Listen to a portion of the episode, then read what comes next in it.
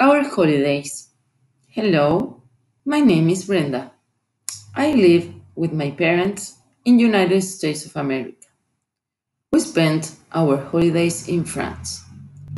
We stayed in a small hotel near the Eiffel Tower. In the morning, we woke up at 8 o'clock. Then, we had breakfast at 9 o'clock. In the afternoon, we visited many touristic places. My favorite was the Louvre, a well known museum. In the evening, we took a lot of breaks and sat in some cafes along the riverside. We, we enjoyed our holiday.